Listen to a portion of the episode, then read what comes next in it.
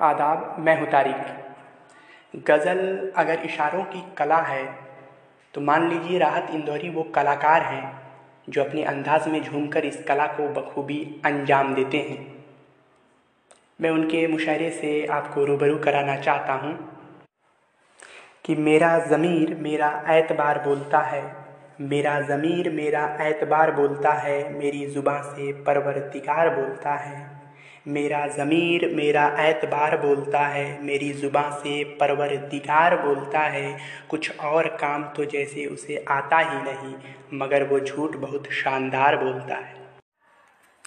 पढ़ना चाहूँगा कि बन के एक हादसा बाज़ार में आ जाएगा बन के एक हादसा बाज़ार में आ जाएगा, जो नहीं होगा वो अखबार में आ जाएगा।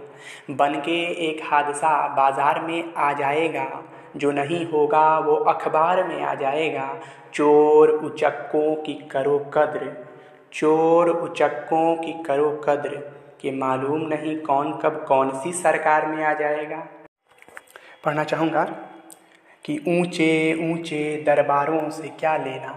ऊँचे ऊँचे दरबारों से क्या लेना? नंगे, भूखे, बेचारों से क्या लेना? ऊँचे ऊँचे दरबारों से क्या लेना? नंगे, भूखे, बेचारों से क्या लेना? अपना मालिक, अपना खालिक अफजल है। अपना मालिक, अपना खालिक अफजल है। आती जाती सरकारों से क्या लेना? आखिरी मुशायरा पढ़ना चाहूँगा, जिसके माध्यम से उन्होंने व्यवस्था को आईना दिखाया है। कि अगर खिलाफ है होने दो, जान थोड़ी है। अगर खिलाफ है होने दो, जान थोड़ी है। ये सब धुआँ है, कोई आसमान थोड़ी है। अगर खिलाफ है, होने दो, जान थोड़ी है। ये सब धुआँ है, कोई आसमान थोड़ी है। लगेगी आग तो आएँगे घर कई जद में। लगेगी आग तो आएँगे घर कई जद में। यहाँ पे सिर्फ़ हमारा मकान थोड़ी है।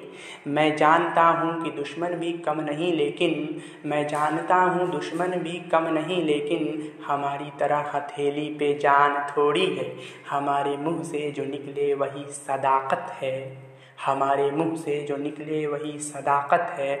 हमारे मुँह में तुम्हारी ज़ुबान थोड़ी है। जो आज साहिब मसनद है, कल नहीं होंगे। जो आज साहिब मसनद हैं, कल नहीं होंगे। किराएदार है, ज़ाती मकान थोड़ी है। सभी का खून है शामिल यहाँ की मिट्टी में।